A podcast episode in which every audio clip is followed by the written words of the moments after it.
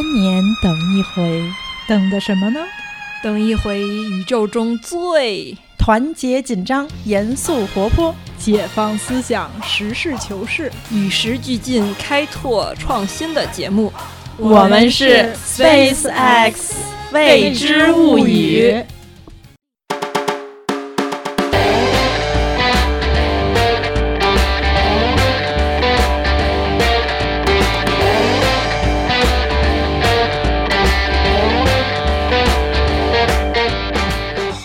大家好，我是今年三十岁，觉得自己对这个年龄还挺舒服的蚊子。嗯，大家好，我是三十岁生日潦草度过的橘子。大家好，我是出生于一九八七年六月二十五日，今年三十岁，但一直认为自己永远十六岁的瓶子。我们之前在很多期节目里都说，这个什么什么东西要暴露年龄了，那个什么什么什么东西要暴露年龄了。在这一期节目里，也就是我们认识自我系列的第六期节目里面，我们要彻彻底底的暴露年龄，嗯、把所有的衣服都撕开，光着皮溜站在对站在大家面前，一暴露暴露一整期，对，把自己的生日都暴露出来，然后等着听众朋友们给我们寄生日礼物啊！哎，那我觉得我刚才其实应该说，我是跟周总理和爱因斯坦同一个星座的橘子。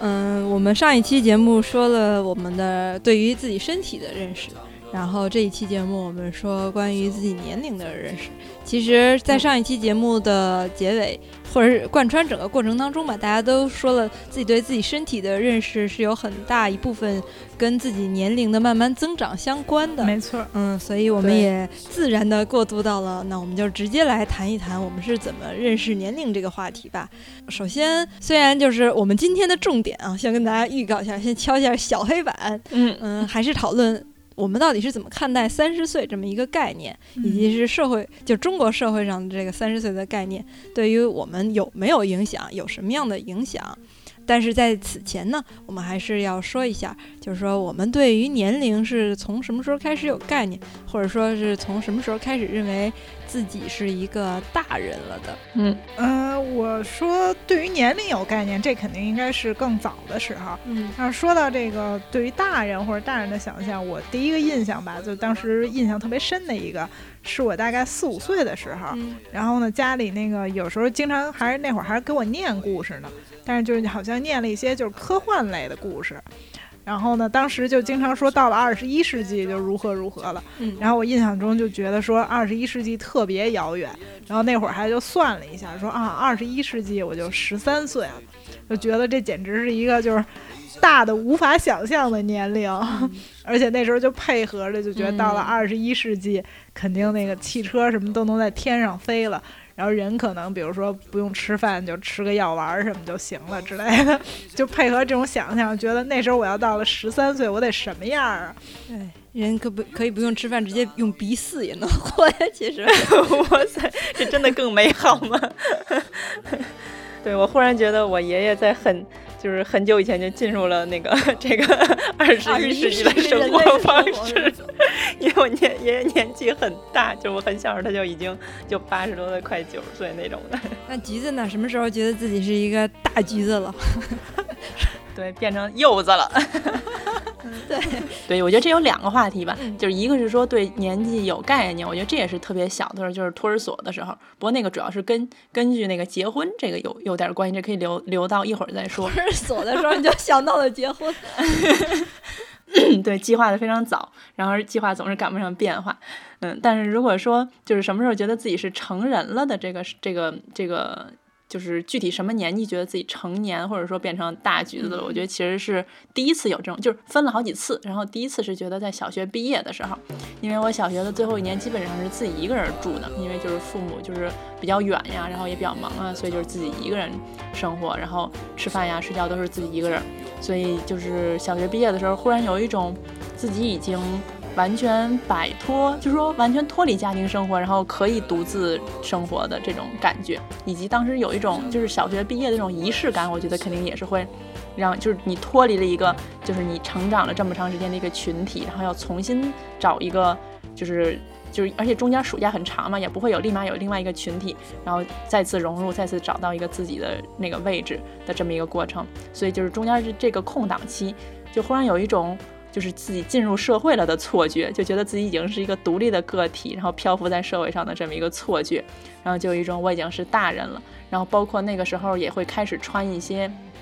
相对，其实现在可能可以说是相对暴露的衣服吧，就是譬如说那种嗯、呃，就是吊带的小背心啊，然后会穿一些自己认为很时髦的那种，当时比较兴松糕鞋呀之类这种的，就是会有一种在身体上也追求一种所谓的这种嗯、呃、成熟的这种表现。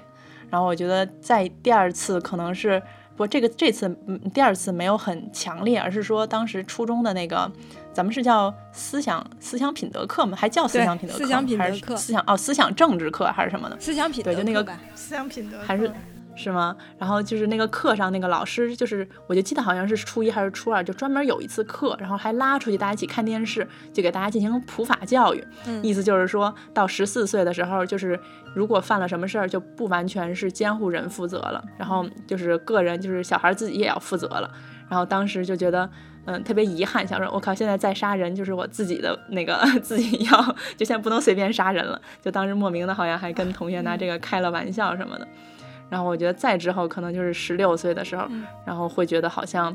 因为可以拿身份证，然后义务教育结束了，然后甚至就很多人出去工作了嘛。我也是因为那个时候就是开始出去自己找兼职的打工啊之类的，这可能很多时候也是受到日本漫画影响、嗯、然后就真的遇到了很多那种农村出来，然后初中毕业，然后就是背井离乡，家里只付得起一张火车票钱，然后到大城市来打工，然后要是要赚钱要养家的这些人，所以就忽然也有一种自己好像现在在社会的认同的层面上也是要也是要成人的这么一个感觉。然后我觉得最后可能就是二十岁的时候，就是真正的也是离开家，然后离开中国，然后完全开始自己一个人的生活，就觉得好像完全脱离了成长的状态了，然后就进入另外一个状态了，就觉得哦，那这样是不是就是成人了。嗯，然后然后之后就回到了今天，就是也是跟瓶子一样，好像觉得啊，永远十六岁的这个状态。嗯，那个那说到我自己啊，我什么时候觉得自己是个大人呢？就是比你们都要早熟。嗯、我九岁就觉得自己是一个大人了，因为觉得十岁我的年龄就要变成了两位数，嗯、然后我这辈子也不会再活到三位数了，所以觉得从此之后我就是一个大人。但是对于大人这个概念，其实挺模糊的。嗯，但是也为此惆怅过，但按理说就是也应该为了成为大人做过什么准备，但是我记得我三年级的时候是学习最不好的时候，嗯嗯，所以就是说就是少年的那种嗯、呃、为为赋新词强说愁的那种莫名的惆怅吧。嗯，但是其实小的时候就是虽然说要变成大人有点惆怅，但是其实还是挺想要变成大人的，因为一直觉得就是作为一个少年儿童，在我们当年就是嗯八七年出生嘛，一个九十年代的那个社会的少年儿童没没什么人权。虽然当时也说小孩是什么小太阳、什么小公主、小王子在蜜罐里长大的，但感觉没有现在这么重视孩子啊。我不知道是不是这种概念。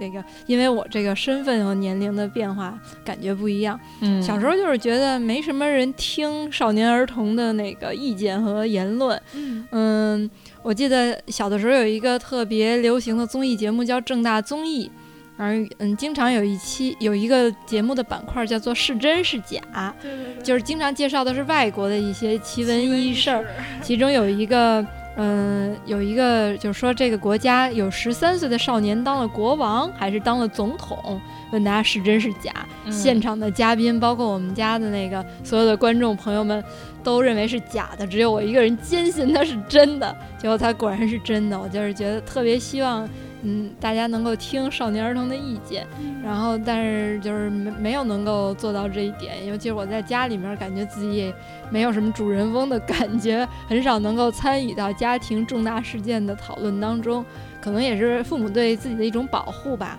因为所谓重大的事件多数还都是比较沉重的，所以一直还是挺向往长大的，向向往自己能够夺取这个作为一个话语权人类的这个意见表达权和话语权。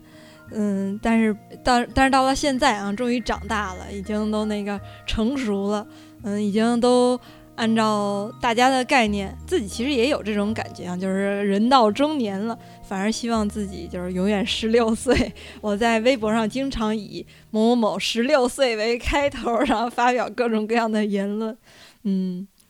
所以嗯，这个是我们提到的一个关于自己就是小的时候认为什么时候是个大人的这么一个印象。嗯，但是我们这中国社会总还是有那种印象，就是说一个人到什么时候该干什么事儿，我不知道你们有没有那种觉得，就小，无论是小的时候也好，还是青少年时代，包括现在，有没有这种感觉，就是说我到了哪个哪个年龄应该做什么什么？嗯，要不然橘子先说，因为你刚才说自己成人的这个印象就是分阶段的嘛，你有没有想象过自己到了多少多少岁要干什么什么呢？那确实是有想象过的。嗯，比如说嗯，就像我刚才说的，就是第一次对年纪的认识、嗯、对，其实是托儿所的时候，然后当时知道说中国的法律规定的是女的是二十，就当时的法律是规定女呃，现在好像还是没有改、嗯、是女性是二十岁结婚，男性是二十一岁可以结婚。然后当时就觉得就是那我一定要就是二十岁结婚，二十一岁生孩子，然后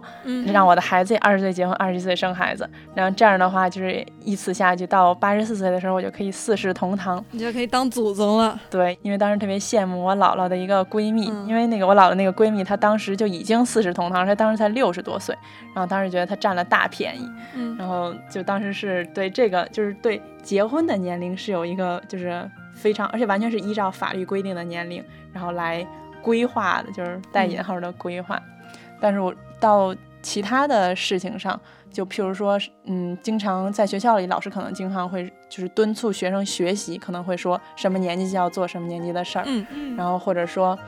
嗯、呃，等嗯、呃，现在譬如说本科毕业的年纪或者研究生毕业的年纪，别人跟你说什么年纪就要做什么样的事儿，可能很大程度上是指说哦，那你应该去进入社会，去工作，去融入社会，然后去扮演一个这种工作的角色。我觉得好多时候现在就已经又变成了是这样的一个含义，然后我觉得也是越到了这种层面上，就是越不是这种像小的时候肯定是这种就是就是天真烂漫的想象，但是当这些话语跟自己说的时候，会给自己带来的是一种相对来讲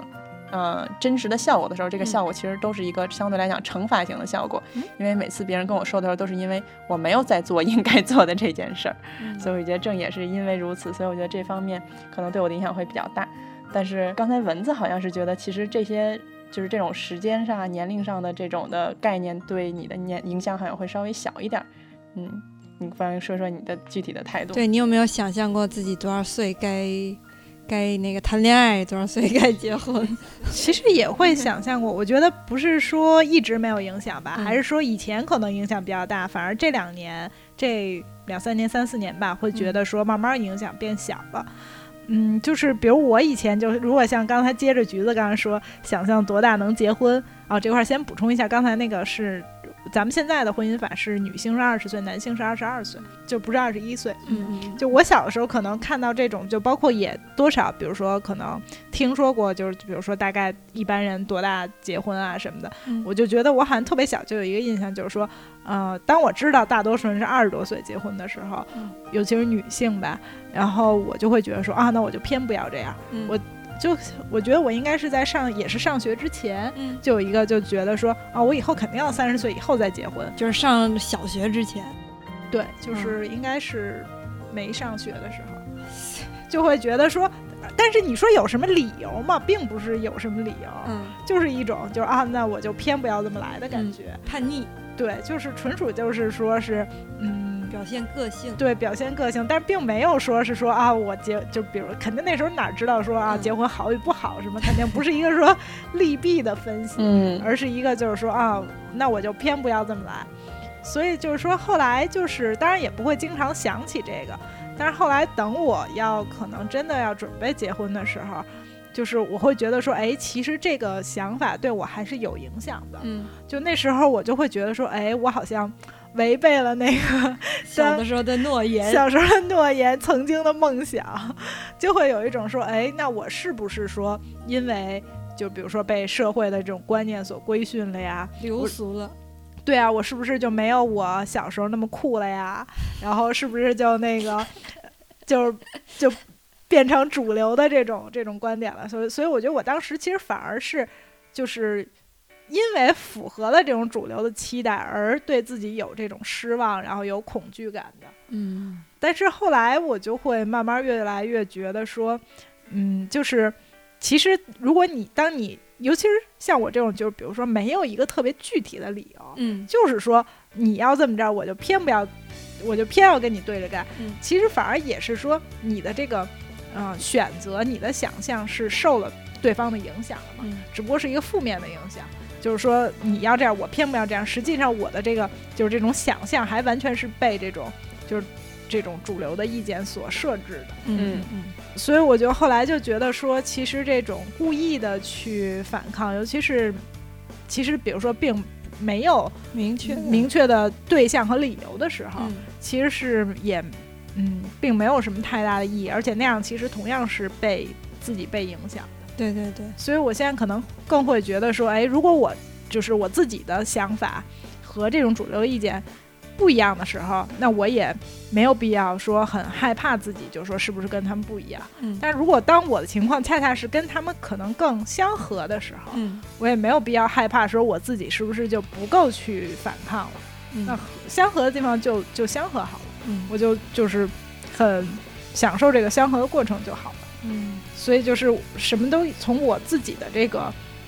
情况出发就好、嗯、对、嗯，嗯、呃，瓶子我呢，就是关于自己什么年龄该做什么什么事儿，其实从大概上大学开始，就是有一个心里默默的也没怎么跟人说过的这么一个规划的。嗯，然后这个规划，嗯，简单的说就是希望自己二十岁左右谈恋爱，二十五岁左右结婚，二十七八岁的时候生孩子。然后这个规划是确实有一个非常明确的背景的，这个背景就是我一直认为啊。我的父母呃客观上也是我父母比我同龄人的父母的年龄要大嗯、呃、大基本上是五到十岁左右吧嗯、呃、其实就是按照现在来看三十四周岁生孩子根本就是嗯、呃、就很正常、嗯、甚至也都甚至都算年轻了，就就我们现在就是当当此时此刻的中国社会啊大概就是这种情况、嗯、但是嗯，当年的我和我同龄人的父母相比，就是年龄要大一些。然后我就是觉得这个给我带来了很大的压力，压力在于小的时候呢，呃，首先我爸是少白头，然后上小学的时候我爸来接我，就有同学说你爷爷来接你，然后我觉得因为小学也没觉得这有什么不好吧，反正觉得有点尴尬。嗯，在上初高中的时候呢，我的同学。尤其是我印象特别深的是有同桌跟我说他昨天晚上跟他妈去 K 歌去了、哦、然后我就觉得哎我我觉得那个时候的我妈可能连 K 歌是什么都不知道吧，就觉得我没有办法跟我爸妈成为朋友，就是代沟有点深。嗯，就是我一直觉得他们是我的一个尊尊重的长辈、嗯、就是我是从三岁开始就在他们的教导下使用您这种敬语、嗯、就虽然中文不像日文的那个敬称系统那么复杂和庞大，但是也都是就是用这种态度恭敬的态度仰视他们的，而不是说我能跟他们玩到一块儿去。我就是我我我记得那个初中还是高中的那个语文的课外阅读课本，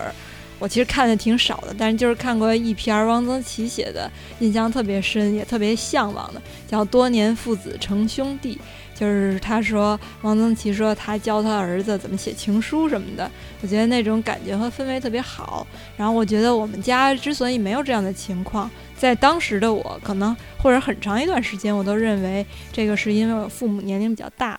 然后到随着就是我逐渐成年嗯，上了大学之后呢，这种压力就变成了一种更切实的压力，就是我的父母在我大学还没毕业的时候就嗯就陆续退休了，就是我总是觉得其实客观上并没有这么强大的经济压力啊，我总是觉得如果我这个时候我大学本科毕业不出去挣钱的话，我们家就要青黄不接了，所以嗯，如果我大学毕业了之后本科毕业了之后我去念书的话，我觉得这就是一个纯粹的掏掏空和付出，然后我也不觉得自己念了这个书之后挣的钱能补上这一块，也不觉得嗯自己就是说能够承受这么巨大的精神上的压力，所以就完全没有考虑过嗯就是出去念书啊或者这件事儿，然后找工作啊什么的时候也都是找那种比较稳定啊，嗯嗯，就是感觉能够在家里出现了什么情况的时候能够抽身出来，而不是立刻就被解雇了的那种环境，或者说也是找那种能够让父母觉得说得出口的，让他们就是晚年生活能够那个呃更加祥和的，这么想的都是晚年生活，对对对，就是中老年生活嘛，就是更加的那个呃心心里舒坦的那么这种，然后住啊或者什么都希望就是要考虑到父母身体和年龄的这个因素，然后就觉得自己其实挺累的这些方面，然后有些压力，然后就希望如果自己有孩子的话不希望他有这样的压力，然后他没有这样的压力呢，我的选择也可以更大一点。在我们之前准备这一期节目的时候，橘子有提到了就是我们小的时候看的漫画，之前在节目里也提到过，叫《幽游白书》。《幽游白书》里面的主角浦饭幽助，他是一个不良少年，他妈是一个不良少女，然后他妈是在十五岁的时候生的那个浦饭幽助，然后这个男主角第一次出场的时候是十四岁，他妈是二十九岁，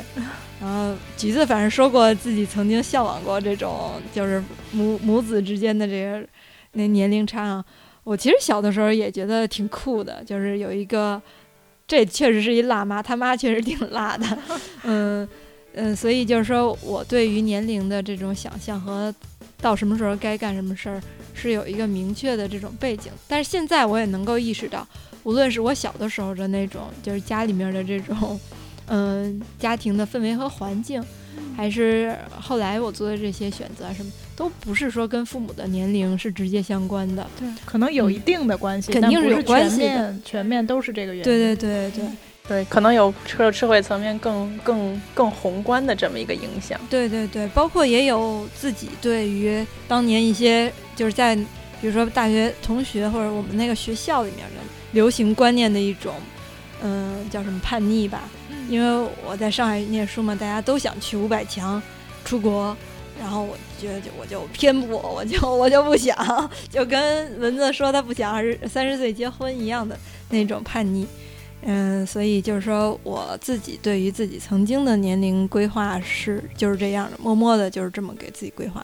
然后也都默默的都默默的实现了，然后只不过就是说在生孩子这个问题就是滞后了一点儿。之后的一点曾经也有点耿耿于于怀，因为有的时候看着就是同学朋友，尤其是我大学同学，就是生孩子的挺多的，生二胎的比较多，然后然后看着自己还苦逼兮兮的在工作，就会考觉得自己哎现在在干什么呢，你看人都在干嘛呢，你在干嘛呢，但是最近就是这一学的那语气倍儿生动，对，就是就是心里就是这么想的。这一两年尤其是今年以来吧，这方面的这种同侪压力慢慢的就小多了。那个瓶子虽然这么说，但是感觉瓶子整个的那个所有的那个感觉，就是每一步前进都是非常的踩在了点上。我觉得我在这儿也是就是算是加点料吧，就是像刚才瓶子说他觉得成人的那个年龄就是第一次感觉到是九岁，我觉得就是从生物上来讲的话，其实人类开始进入这种呃，成熟的这种时期，以及包括性成熟开始，其实往往也是九岁，所以就是这个是就是这种生理上发生转变的这个这个年龄，让那个瓶子也是有一个就是那个有非常敏感的感觉到了。然后以及刚才瓶子说那个之前觉得结婚大概应该是二十五岁左右。然后再根据咱们中国的二零一零年的人口普查，北京地区的平均结婚年龄女性是二十六岁、嗯、所以也是相对来讲比较准确的、嗯、然后如果说到第一次怀孕的年纪的话像基本上有大概所有的统计人口里面的大概一半都是在二十五到二十九岁之间，所以像刚才瓶子说这种二十八九岁应该生孩子呀、啊，也是一个非常准确的一个一个概念。所以我觉得瓶子确实可能是一个对社会层面的这种的舆论是一个确实是比较敏感，而且就是接受度比较高的一个这种对的一个瓶子。对对对，确实是这样的。这也就涉及到我们的下一个话题啊，就是怎么看待三十岁这个年龄的话题，这也是我们今天想要重点交流讨论的话题。其实我们这个节目创办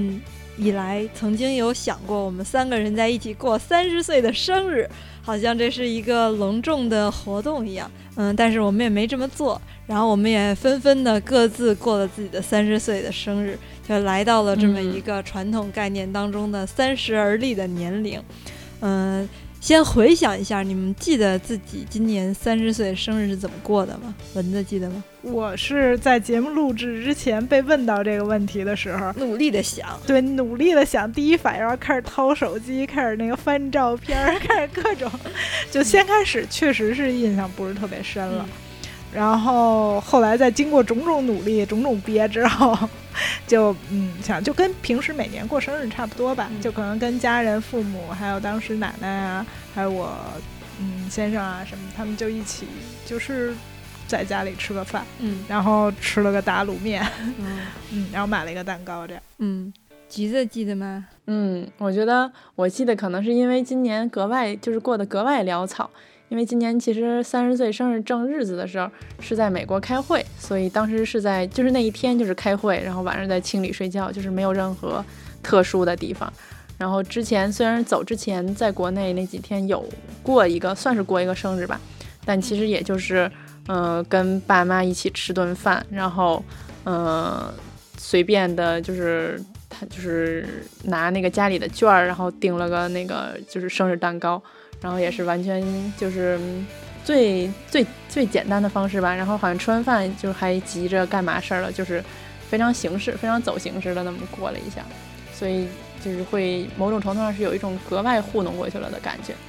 我觉得嗯但是不知道这个糊弄是就是说是就是想要逃避这个这个就是好像得有很深刻意义的这么一个年纪呢，还是说确实是嗯、呃，到了这个年纪也是觉得好像应该有比这个更重要的事儿呢，我觉得自己可能不好说，但是确实是在这个过程中会让自己觉得会刻意的就是要淡化这种已经被仪式感很强了，然后已经被社会强化了几百遍了，然后已经所有人都会提醒你说哦三十岁是不是得怎么怎么样了，就会好像要刻意淡化这个感觉，然后要告诉自己说其实有比这个更重要的事儿，然后与其说成天在想我该怎么怎么着，是不是我还不如就把这个拿来过这个生日的时间去干点就是应该干的事儿，就是今天我应该干的事儿，好像就是有一种跟自己要刻意说这句话的这个感觉。所以如果说三十岁有什么特殊性的话，我觉得好像特殊性在这儿吧。嗯，橘子和蚊子的生日都是在冬天啊，就是都是在年初的时候、嗯、然后我的生日是在夏天，所以相对比较近。然而我其实也并不是记得很清楚我那个三十岁的生日怎么过，但就记得和我的爸妈还有我老公分别合了个影，然后嗯、呃，印象更深的是今年过生日买了一个非常时髦的游戏机，嗯、呃，作为一个比较隆重的纪念吧，但是可能更多的情感都投注在了那个游戏机上。嗯嗯、呃，那其实我们的这个生日过得并没有我们想象当中的那么隆重啊，就是比如说像所谓的想象当中，就是曾经我们还说过要一起过生日，这么作为一个事件和重大的活动来庆祝。哎，不会啊，咱们之前不是可以说那个加起来过一个百岁生日对对对，所以等到那个三十三岁的时候，而且因为咱们正好比如差个半年啊什么之类的，等到三十三岁的时候一起过，正好可以过一个那个百岁生日太好了。嗯，对，我就是说嗯，我不知道咱们说的今天说的是三十岁，在三十岁之前你们对这个嗯三十岁这个这个数字有没有什么想象或者恐惧。我先说啊，我记得我小的时候 嗯, 嗯有一个电视剧是巩汉林演的，叫《三十而立》，然后那个时候我还没有看过《论语》啊什么，就小学生嘛，然后我记得那《三十而立》就是那个年代电视剧的名字都是就是写满屏，然后还是拿类似于就是拿毛笔写的那种，然后糊了满屏、嗯、就是三十而立这四个字，血淋淋的感觉。对对对，我就觉得特别就是这是这是一特别大的年龄，并且这是一个就是挺恐怖的这么一个年龄。嗯，所以在三十岁到来之前一直觉得这是一个大事儿，一个大数，然后并且就是在二十七八岁，尤其是在自己的那个设置的那个年龄时间表，认为自己到二十七八岁该生孩子又没生，然后又看着别的朋友们就是都那个进入了比如说工作有有挣了点钱或者升了个职，然后家里有一个孩子或者两个孩子的时候，然后觉得自己有点使命未达的那种感觉的时候，确实有点恐慌过。因为我老公年龄比我大嘛，然后我还特别傻的问过大家好几次，三十岁什么感觉？他怎么回答？他就说他就是觉得没没什么感觉吧，然后并且表达出了嗯，就是我问这个问题的愚蠢吧。嗯，我不知道你们在这之前对三十岁有没有什么概念或者想象？嗯，蚊子怎么想的？当时我觉得我好像还真的不是特别有就是很明确的途径，嗯、因为就是像可能半开玩笑的说，嗯、小时候觉得十三岁就大的要死了，嗯、就更别提三十岁了。我可能一直会觉得说，就是。未来还是有挺多可能性的，就以后就好像说的潜台词可能就是以后长大了以后想干什么不行了，嗯、就是可能一直到很大的时候都有这种感觉。那可能有第一次很特别明确的觉得，就是说因为年龄增长了，可能有一些选择就你已经长到这儿了，选很多选择你就没有了。嗯，是大概一二年的时候，然后一二年夏天就是同时看那个欧洲杯还有奥运会什么的，哦、然后当时突然发现好多的那个选手都是九零年出生九几年出生的，嗯、就突然发现他们都比我小了，嗯、就就感觉那个站在舞台中央的人都已经比我小了，所以就是说肯定就是，嗯、其实我从来没有想过说我要去比如说从事竞技体育。就我们听众我们听众也知道这对于我来讲是一个完全不可能完成的那个，嗯、就是虽然这个选项我从来没有想过，嗯、但是当就是很明确的放在我面前，就是说你如果从事这个选项，你现在就是舞台上的人已经都是九九几年出生的，嗯、我觉得我当时还是给我挺就是震动了一下。嗯，再也不能为国争光了，只能在其他方面为国争光。你还可以参加奥林匹克数学竞赛。就是总而言之吧，就是那时候突然觉得说，哎，其实你到了一定年龄后，你的这种可能性，生活中的可能性是收窄了的吧。嗯嗯，就哪怕这个可能性是我从来没想过的，嗯、但是当它彻底不存在了的时候，嗯、我还是意识到就是说年龄其实是对你的生活经历、生活道路的选择是有很大影响。嗯，那橘子呢？嗯，我刚才是想说奥林匹克数学竞赛好像一般也都是十几岁的小孩得。更加是青少年的专利。对，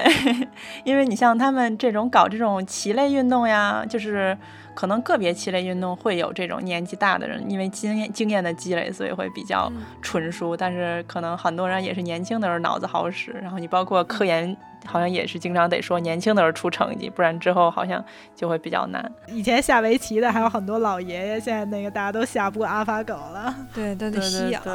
吸氧也下不过。对，我觉得对于这种的年龄的感觉，我觉得有一点是跟嗯、呃、蚊子很像的，就是嗯、呃、之前就是有看一个。呃，其实算是一个戏剧吧，但是其实核心主角是一个就是从事就是专业的一个嗯、呃、跳舞的一个艺术家，然后他是当时表演的时候就是是他要退休的年龄，然后他当时其实是只有四十岁吧，嗯，就是刚刚四十岁，但是后来就是了解了一下，其实对于很多这种行业的人，他不一定是这种。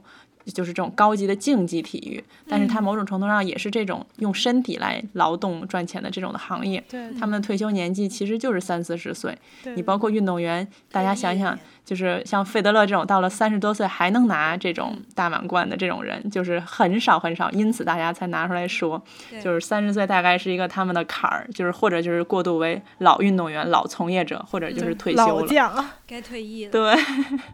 对，就是他们的第一个人生就是过过去了，就是可能下面就要追求其他领域的一些其他的事情了。嗯、我觉得是看到这些的时候，我就忽然觉得人家的第一春已经过了，我第一春怎么还没来？就就有这种感觉。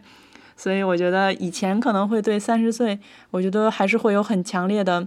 嗯，要有成家立业的这种感觉。但是我觉得其实大家说的成家立业不一定是一个意思。就我当时会觉得三十岁的时候，我嗯比较明显的是希望可以有一个所谓的技艺的纯熟吧，嗯，就是希望在自己可以和这个社会有一个非常畅通的一个沟通和表达，就是说在某种程度上是一个表达方式有一个纯熟的技艺，可以跟这个世界建立一个流畅的渠道。但是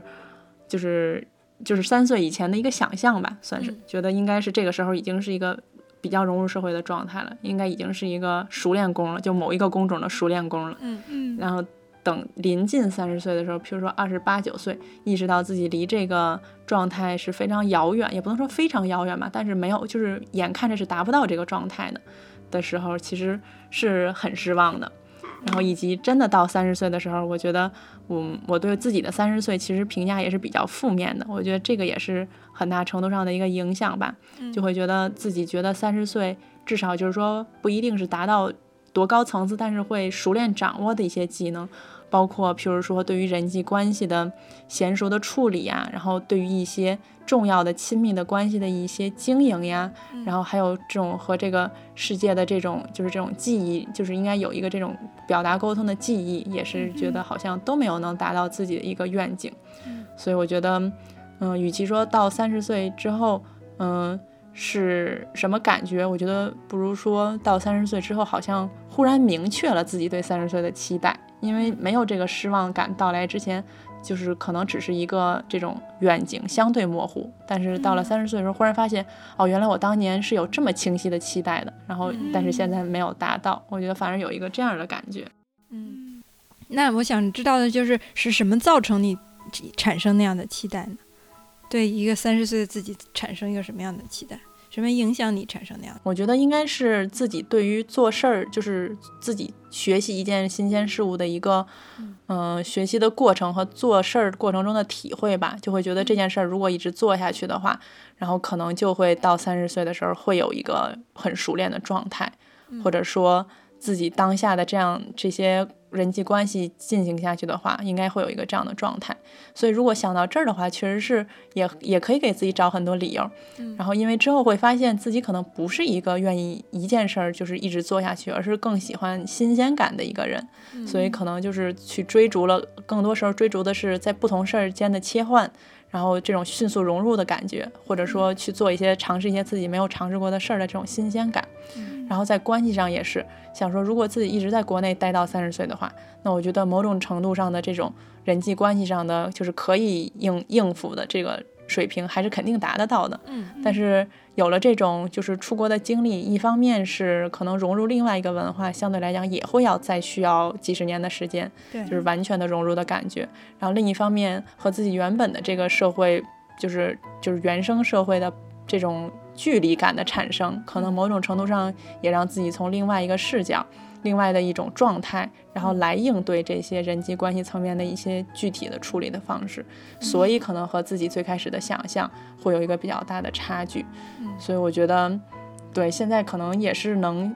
就是也学会了给自己找理由找借口吧，所以可能也会能相对的看待看待就不会说完全是一个纯负面的印象，但是仍然也是难掩自己的其实有一点小失望的感觉。嗯，但是我觉得这倒不是给自己找理由找借口，我觉得这就是一个客观上很大的理由和借口。嗯，我觉得橘子在这方面已经做得很好，很努力了，就很有很意识有意识的去努力了对对对，所以就是不要在这方面有什么压力吧。其实还好。嗯、呃，想说的一个核心的想法是，我觉得现在可能对于这些事儿的理解可能会觉得并不一定是就是大家都需要就是说会把这个社会上对于一个人的期待嗯、呃、完全的归就是说完全的按照自己的人生的规划也是要按照符合这个期待来进行的、嗯、对，这点其实是肯定的，但现在可能会把它看作是一个其实可能是每个人他的这个就是安排事情的优先，就是或者对于什么样的感觉、嗯、对于什么的价值观的优先次序是不一样的、嗯、然后自己可能就是在表面上认识层面上就是这种这种理智的层面上可能会觉得应该按照社会的这个归就是社会的这个优先顺序来完成一些人生大事儿，但是在心里可能就是自己的这种情感呀、啊、这些层面可能并不一定这么觉得，而是自然有自己的一个优先的次序、嗯、然后在具体的事儿的选择上的时候、嗯、并不一定总是能理性的规训自己的行为的时候，这个就是自己内心的优先次序可能就是会占据上风。所以我现在也会慢慢的觉得嗯理解这个社会的价值观社会排的这个顺序是重要的、嗯、但是探索自己的优先次序到底是什么样的，自己无意识之中做的选择其实暗含了什么优先次序，我觉得也是嗯、呃，理解自己、认识自己、接受自己的一个挺重要的过程。嗯，对。嗯，刚才橘子说到这点，我就就是想说，也是做这个节目特别想表达的，就是在中国社会，其实关于三十岁的人应该怎么怎么怎么样，是有一个套路的，有不少人也也也有意无意的会往这个上面套，就是所谓的成家立业，男的该怎么怎么着，该是不是当上中层赚多少多少钱，月薪多少，年薪多少，女的是不是该生了孩子在家带孩子，或者是怎么怎么怎么样，然后嗯、呃，随之而来的呢，就伴随着一种就是人到中年的焦虑和怨天尤人。我觉得这些状态可能也是此前的我对于三十岁这个年龄的畏惧的一个背景吧。但是自己当我真正的进入三十岁之后，我发现就是跟橘子不不一样，我对于一个三十岁的自己的现状还是挺满意的。就是虽然就是说前两年，嗯，刚才提到就是说按照自己小的时候的那种规划，没有达到一种使命，嗯，就是就就就就是没有按照自己的那个时间表来完成吧。但是现在就是觉得自己每天都是很认真的在对待，然后自己现在的生活，我就是觉得一个三十岁的我，或者是一个三十岁的你，或者一个三十岁的所有人，你现在过的生活都是你曾经无数次选择的结果，你现在面对的你就是你的选择，你现在就是要对你自己曾经做出的选择负责。但是呢，不是说三十岁就到此结束了，你未来就还像刚才文子刚才说的一样，你还是有着各种各样选择的机会。我觉得就是说我们现在中国的这个社会环境是这样的，就是说不倒不是说我们都有个什么样的中国梦啊，但是我觉得大家还是有很多各种各样的选择的机会和条件的，社会社会氛围是相对来说比较宽松的，我觉得那种焦虑其实是没有必要的。嗯，所以我们在做这一期节目之前，我们三个人分享了几篇文章，然后进行那个进行探讨，也是渲染一下我们想要做这期节目的一个气氛。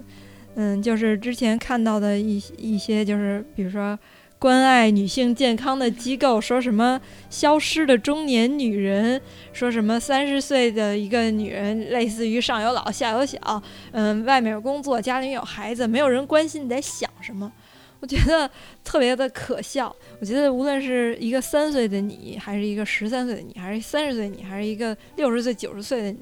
其实都没有人在关心你在想什么，而是你应该自己在关心自己在想什么。那你到底应该想什么呢？你应该好好想一想，而不是关心别人在是不是关心你在想什么。还有就是文子分享的，就是说那个说我们是不是终将被自己打得遍体鳞伤，这种这种渲染一种八零后进入中人到中年的这种那个悲催的氛围，我觉得都是特别可笑的。我是站在一种对于这种传统的社会观念的批判的角度啊，就是我我特别不赞成大家就是说一定要认为自己三十岁该干嘛，嗯嗯要干嘛。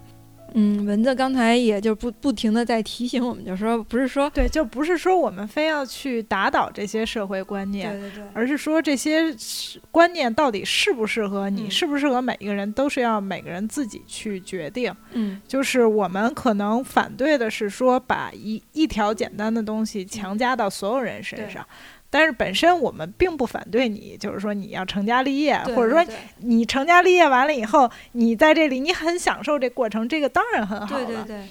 甚至于我觉得啊，很多人在这个过程中他有一些焦虑啊，有一些什么的，嗯、我觉得我们也是非常能理解的，对，也很正常。因为现在比如说社会上，尤其是很多人开始叫说这个八零后开始，就是曾经好像说非常那个，呃，就是。最开始就是说有很个性化的一代年轻人吧，对对对，但是现在开始说都纷纷的那个、嗯、拿那个保温杯和保温杯枸杞泡泡枸杞了，对对对，呃，就是其实我觉得我也很能理解，就是因为比如说像我们的父母这代人，比如说五五零年的五零后的这种，他们在八十年代，比如说进入三十岁，嗯，他们在。八十年代所经历的生活是他们十几岁二十几岁，就是他们在六十年代七十年代所完全无法想象的、嗯、就有无限多的可能性，虽然这个可能性从绝对数量上跟我们现在没法比、嗯、但是就是说那是一个他们可能在少年时代完全没有憧憬过的选择、嗯、所以就是对于他们来讲那时候可能真的就是一个非常就是昂扬啊、嗯、然后新的东西不断出现的时代、嗯、那可能对于我们来讲确实是嗯，可能我们在比如说二十一世纪的头十年啊，或者说我们十几岁二十几岁的时候，可能确实是对这个世界本身就是一下有大量的接触到大量的信息啊，一下有大量的选择摆在我们面前。那可能现在很多人会觉得很多时候自己的选择没有是曾经想象的那么多，嗯，所以我觉得就是说他们有这种失望啊、焦虑什么的、嗯、我觉得我本身还是挺能理解的，嗯，但只不过就是说嗯，我就觉得还是不要被这些东西所束缚住、嗯、而且就是嗯，就你如果按照这个走走得很好，这完全没问题，对，但是就是说确实这个东西它不是说可能适合每一个人的，嗯，哪怕就是说你周围的比如说家人啊或者说社会什么的、嗯呃、你周围的比如朋友啊什么的不断的给你这种比如说同侪的压力啊什么、嗯、那也确实是别人的生活，对，不管是你的呃家人朋友还有包括就是哪怕你最亲密的父母也好，就是他们他们既不能替你做选择，他们也不可能去承担替你去承担选择以后的后果，嗯，就最后的这个日子大家都是要自己过，都是要就是甘苦只能自知的嘛，嗯，对，所以就是说那你自自己做了这个，就是你要想减缓这些你自己的焦虑啊什么的，确实也只能从自己改变来开始，嗯，而且就是就是我觉得这真的是其实到了这个年龄可能嗯我们可能都不是认为说某一种选择是适合于所有人的，对，但是就是说你需要自己替去自己找这个出路、嗯、自己去找最适合自己的选择，这个可能是相对来讲更可能更共性或者说更就是对大家都更适用的。对，我觉得就是三十岁的人就是应该接受和面对现实的自己。其实你要说那种中年人的焦虑有没有过，我觉得我是非常切实的有过的，就曾经有一段时间面对着自己上有老下无小的这种情况，也也确实曾经绝望过，就觉得人生随着自己年龄的增长，可能接下来的好事儿就是像小的时候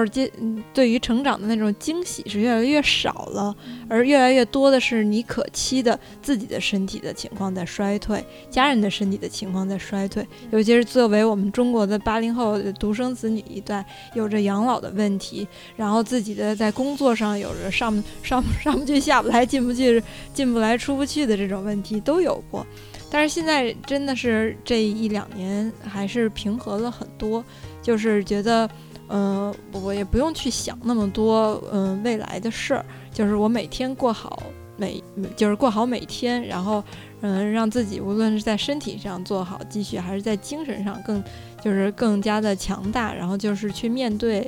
嗯、呃，接下来有可能发生的一切，然后也同时，也觉得自己，嗯，就是还是有很多的机会和选择的，嗯，不是说我到此结束了。但是与此同时，就是在我们准备这一期节目之前，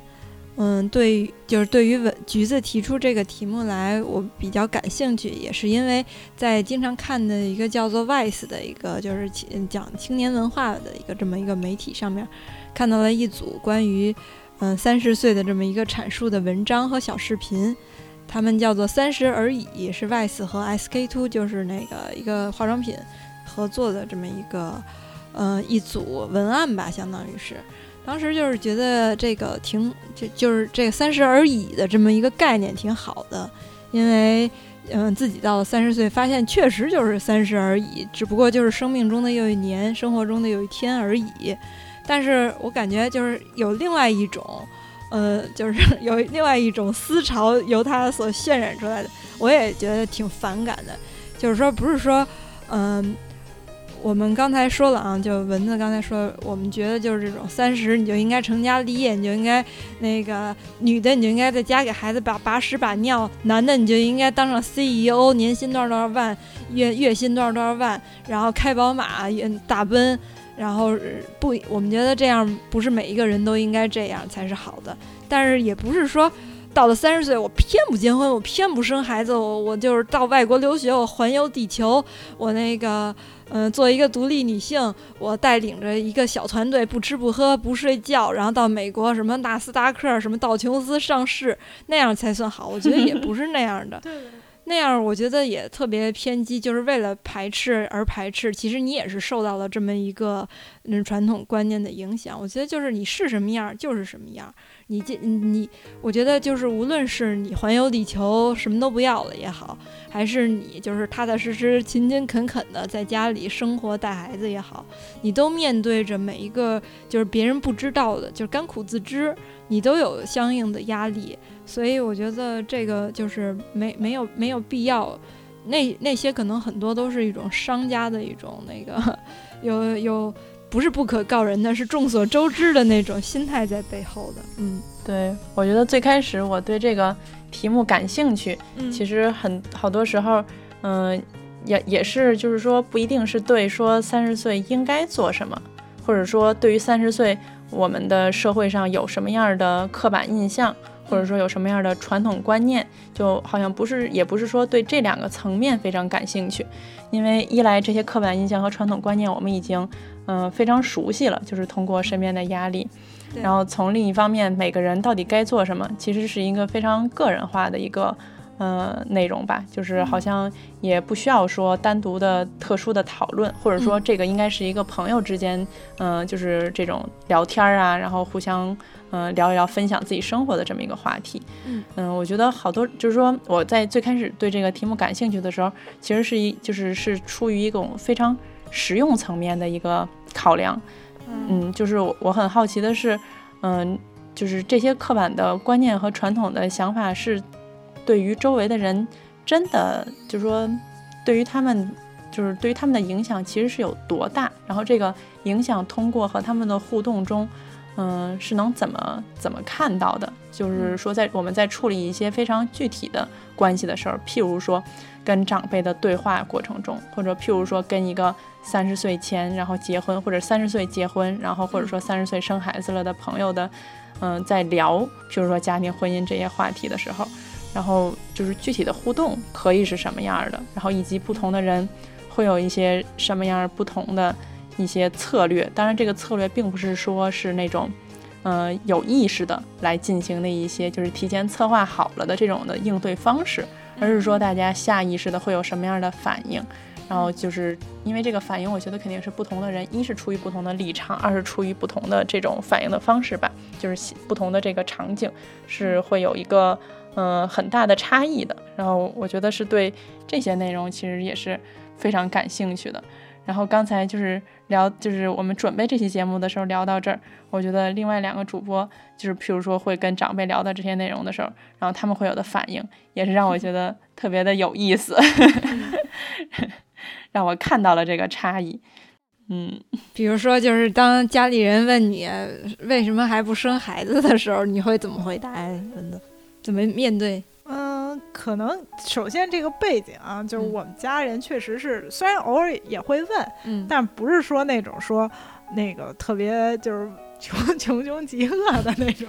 就是你怎么还不生？你必须得生，你不生你都过不了了，你不生我都过不了了，就是就没有这种、啊、逼生。对对对，就是所以就是前提条件，就是我们能这种互动的前提条件是，就是相对来讲大家的通情达理，还比较通情达理，而且就是。嗯、呃，观念的差异没有那么大吧，嗯、所以那我可能一般就是觉得啊，也对啊，就暂时也还没生啊，暂时也没计划呀，嗯、然后嗯，就把话题引开是吧？对，然后把话题引开之类的。嗯、而且我觉得就是因为对方可能也没有就是想要死揪着这话题不放，嗯，所以一般我要把话题引开，对方就很顺畅的，我们就愉快的聊其他的话题了。嗯，我也并不会因此就是说。顿时就会觉得说啊你管我呢，或者说这这事跟你有什么关系、啊嗯、就并不会说产生这种特别大的就是冲突啊，或者说 嗯, 嗯自己情绪上的这种比如说突然一下好像感觉就被激怒了呀之类的。嗯嗯嗯，但我在前不久被一个亲戚问到这个话题的时候，心中首先就是反映出来了蚊子没有出现过的那个激烈情绪，就是说你管我呢，关你什么事儿啊？你自己的儿媳妇不是已经怀孕了吗？为什么还要再关心我？然后毕竟人家是长辈，然后我又是在一个就是嗯叫叫什么那个君君臣臣父父子子的家庭环境当中长大的，我也不敢就是嗯。出口不逊，然后在压抑了很长时间之后，然后就回了这么几句，我就说谢谢您的关心，那个有的事儿是人能决定的，有的事儿是天能决定的，就完了。然后对于这位长辈接下来发发来的，无论是转发给我的他个人兴趣的一些微信，还是就是说关于嗯、呃、那个嗯，问我的什么什么事儿的，我都不再回了。就是说，出于礼貌，我还没有把您拉黑，但是呢，就我也不想再再跟您打什么连聊了，您也别再过来关心我了，这是我自己的事儿。嗯，大概就是说，如果是说问到生孩子这件事儿上，因为也我们三十岁的女的嘛，就是经常也会被人问到这件事儿。然后除此之外，工作上面其实也有，就是因为嗯，同学，嗯，就是。从其实我从小到大的同学环境还比较单纯啊，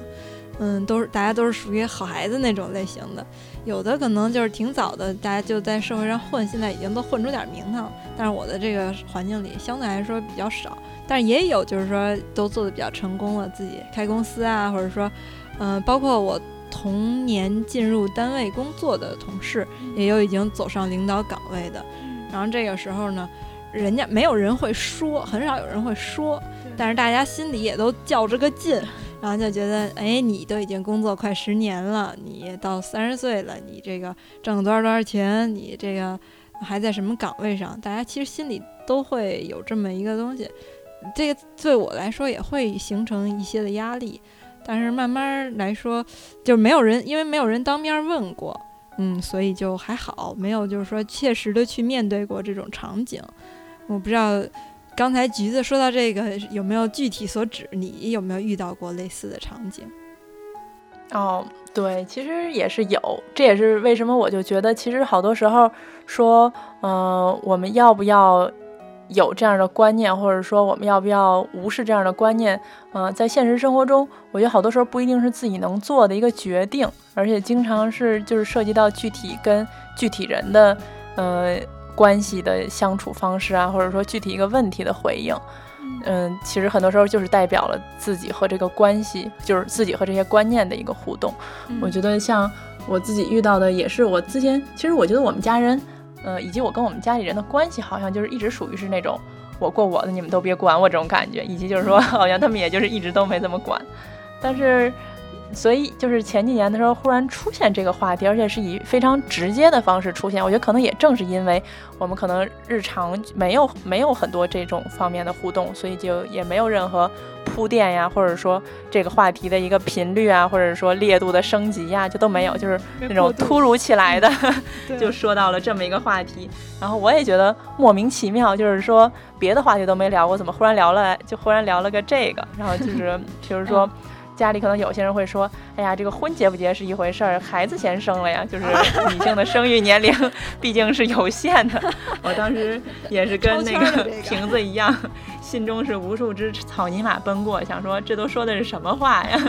就觉得有点没来由，就是没来由到以及突如其来到，我当时都是不知道要怎么想。因为我觉得很多时候正是因为我自己以前是觉得自己不需要处理跟这些东西的关系，因为我觉得这些、嗯、呃这种刻板印象，这种这种这种传统观念离我非常远，就是我自己不关心，然后就好像是说我我周围人也不关心，或者说我周围人也不会受到它的影响一样。但是在跟周围人必须得接触的这种过程中，以及说这些人是比如说是家人，或者说是比较亲密的朋友，或者说即便人家只是说怕冷场没话找话，所以一不小心就是抻到了这么一个话题，就总还是得有个应对。然后这个应对的过程中，就是一方面是一个单纯的就是这种社交层面的辞令，就是我们应该以什么样的策略。我觉得像刚才瓶子的那个那个那个回复方式，他刚才说的时候，我心灵的就是默默的竖起了大拇指，就觉得太牛了，这简直就是典范。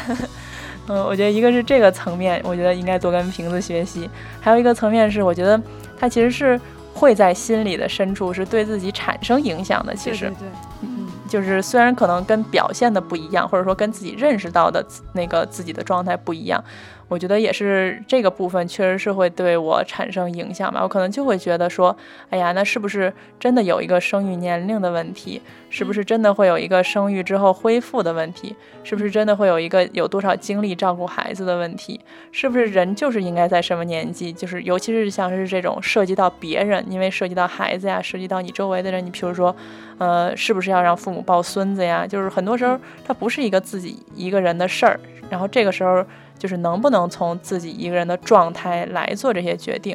我觉得就是对于这些问题的那个，就是也不一定说要思考，就是意识到这些问题其实还是会对自己就是有影响的。所以我觉得也会也是我刚才说到的，有的时候会觉得自己是不是没就是是呃有些失误，就是没能完成，就是没能 check 好多这些这些应该要打勾的这些选项。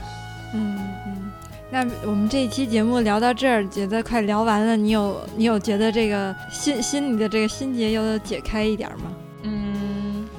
没有。嗯，那你觉得接下来该怎么办呢？我觉得就也没什么办法吧，因为好多事情确实是，嗯、呃，没有办法强求。但是我觉得，如果放开了来想的话，就是如果把这些事儿。放到一个更极端的情况下，那有些人就是一辈子也不生孩子呀，对吧？就是说他如果说无论是说他是选择不生，还是说就是生不出来，我觉得就是说这涉及到一个人生彻底的这么一个选项的时候，我觉得他们需要处理的可能就是一个更极端的情况，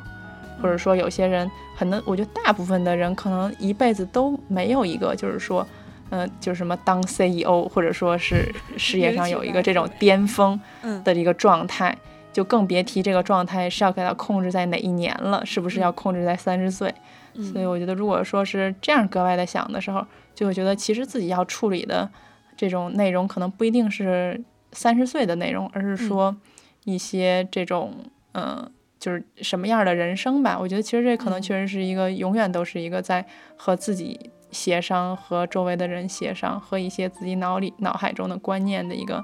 协商的过程吧。所以我我反正我是觉得这些迷惑或者说痛苦或者说对自己负面的评价，我觉得其实也没什么，就是说不一定需要说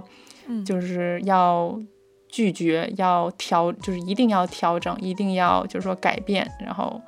以此来达到一个自己认为自己理想的状态。对，就是我觉得有有的时候可能就是那迷惑就迷惑着吧，就是那他可能没有到一个不迷惑的年纪。嗯，或者说有些难题到四十，虽然说科技上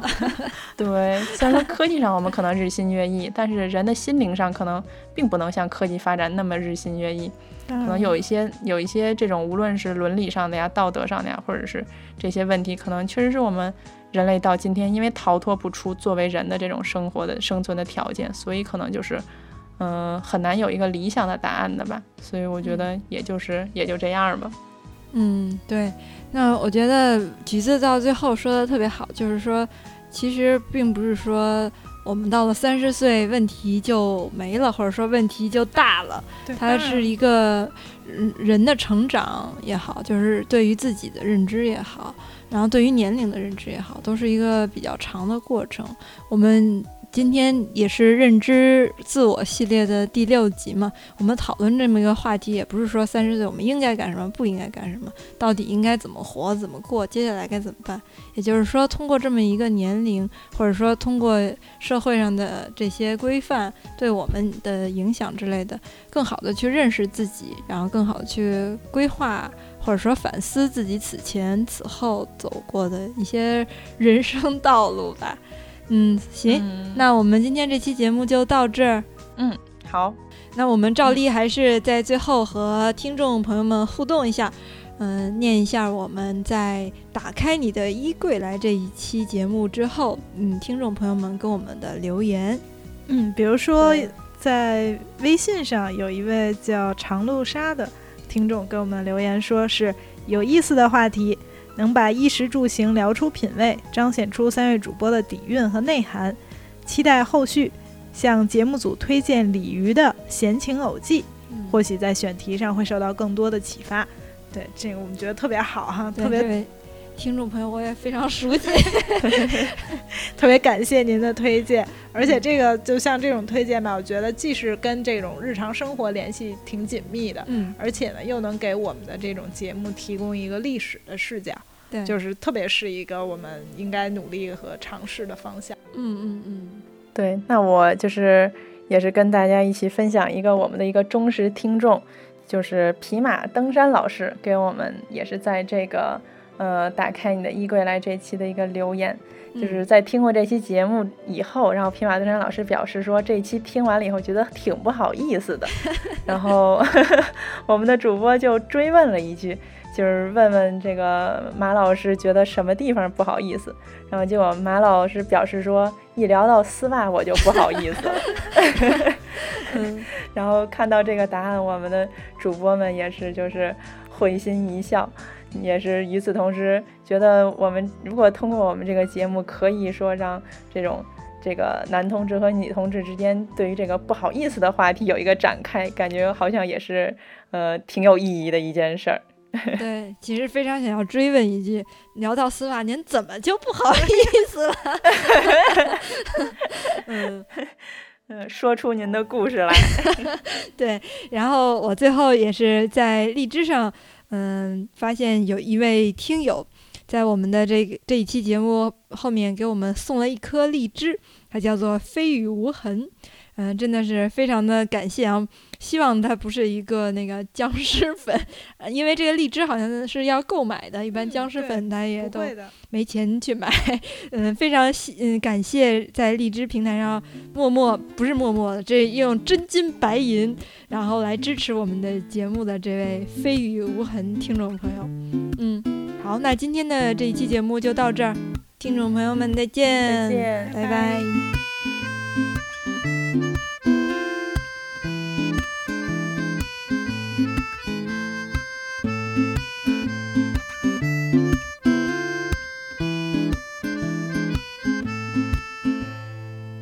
如果一生只有三十歲，我會每天搏命學汽水。如果一生只有三十歲，話知你落雨喊淚。如果一生只有三十歲，重點會讀書讀到二十幾。如果一生只有三十歲，我愛你誰嫌説多一句，重點會掛住儲錢。想去邊就去邊，重點會先苦後甜，想發癲就發癲。成日話買樓好貴，我話知你供到流鼻涕，人哋儲錢搞婚禮，我已經搞緊喪禮。如若你太攻心計，我豎隻手指俾你睇，還掂我就快累低，有咩留返拜山傾偈。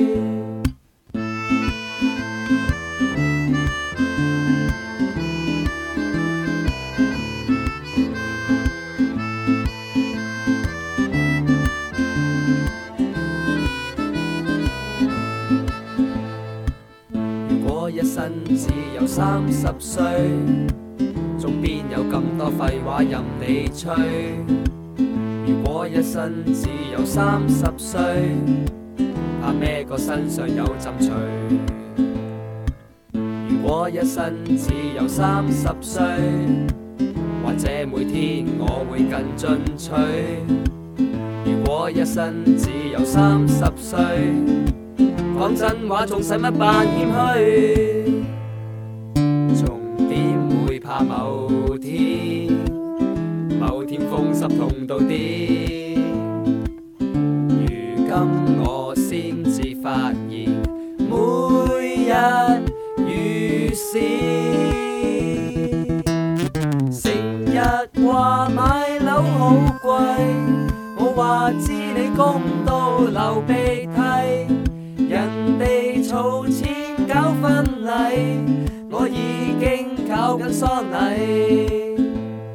如若你太攻心計，我豎隻手指俾你睇，橫掂我就快累低，有咩留返拜山傾偈。